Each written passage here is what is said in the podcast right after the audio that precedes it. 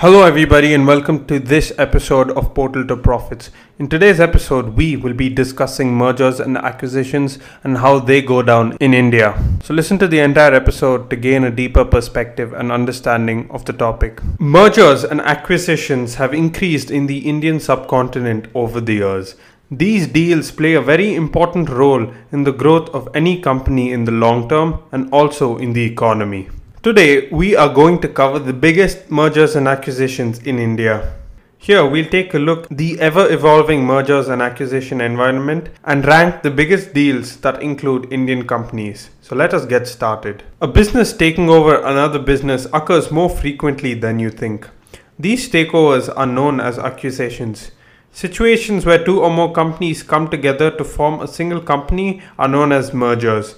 The Indian law recognizes these mergers as amalgamations. The purpose of such a merger or acquisition revolves around a company's growth strategy. The merger or acquisition may take place in the company's effort to increase its market share, its geographical outreach, reduce competition, and to profit from patents. They might also do so to enter new sectors or new product lines. Companies often take advantage of other underperforming companies or governments looking to disinvest. According to a report from Bain, the 3,600 mergers and acquisitions that took place between 2015 and 2019 amounted to more than $310 billion. According to the report, over 60% of the deals by volume and trade were attributed to industrial goods, energy, telecom, and the media sector. One of the major reasons for the increasing competition is owed to the changing landscape after the increasing availability and use of the internet. The effect of this increased competition is more evident in companies from the e commerce industry. These industries have paved way for some of the most aggressive mergers and acquisitions in the recent past. Another aspect that significantly affects the mergers and acquisitions environment is the political scenario of a country. This is because, unfortunately for India, the capital requirements do not meet the unexploited potential of the Indian market. Foreign companies bridge this gap. Unfavorable laws present and those created against a foreign country severely impacts their investment prospects in India. Initiatives by the government to quicken the merger or acquisition process are examples of support given by the government. Such initiatives have assisted India to achieve the 63rd rank in the ease of doing business ranking by the World Bank. Now let us take a look at few of the biggest mergers and acquisitions in India. The first one we will be talking about is the Zee Entertainment and the Sony India merger. Zee Entertainment Enterprise Limited and Sony Pictures Network India, two of India's biggest media conglomerates have taken the first steps towards a multi-billion dollar merger.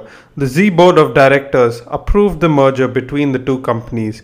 The agreement has the potential to make the newly created company one of the country's largest and most sought after. Sony Pictures Entertainment would invest 1.575 billion in the newly consolidated firm as part of the acquisition. On September 22nd, Zee Board of Director gave in principle permission for the execution of a non-binary term sheet with Sony. In addition, the two parties will sign a non-compete agreement. The second merger we will be talking about today is the one between Indus Tower and Bhartiya Infratel. Indus Tower was a joint venture between Bhartiya Infratel, UK-based Vodafone Group and the Vodafone Idea Company. Bhartiya Infratel and Vodafone Group have held 42% stake each in Indus.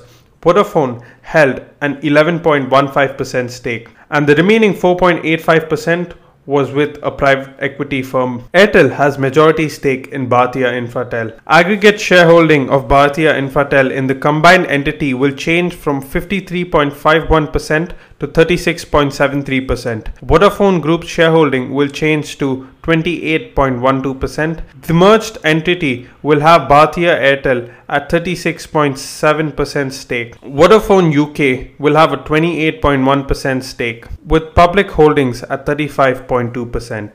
Vodafone Idea Limited will receive an all cash amount of rupees 3760 crores for its 11.15% shareholding in Indus which it will sell off. The newly merged entity will be called Indus Towers. The merged entity will have 172,000 towers with an annualized revenue of 25,400 crores. The third merger on this list is the Vodafone and Idea merger. Reuters reported the Vodafone Idea merger to be valued valued at $23 billion.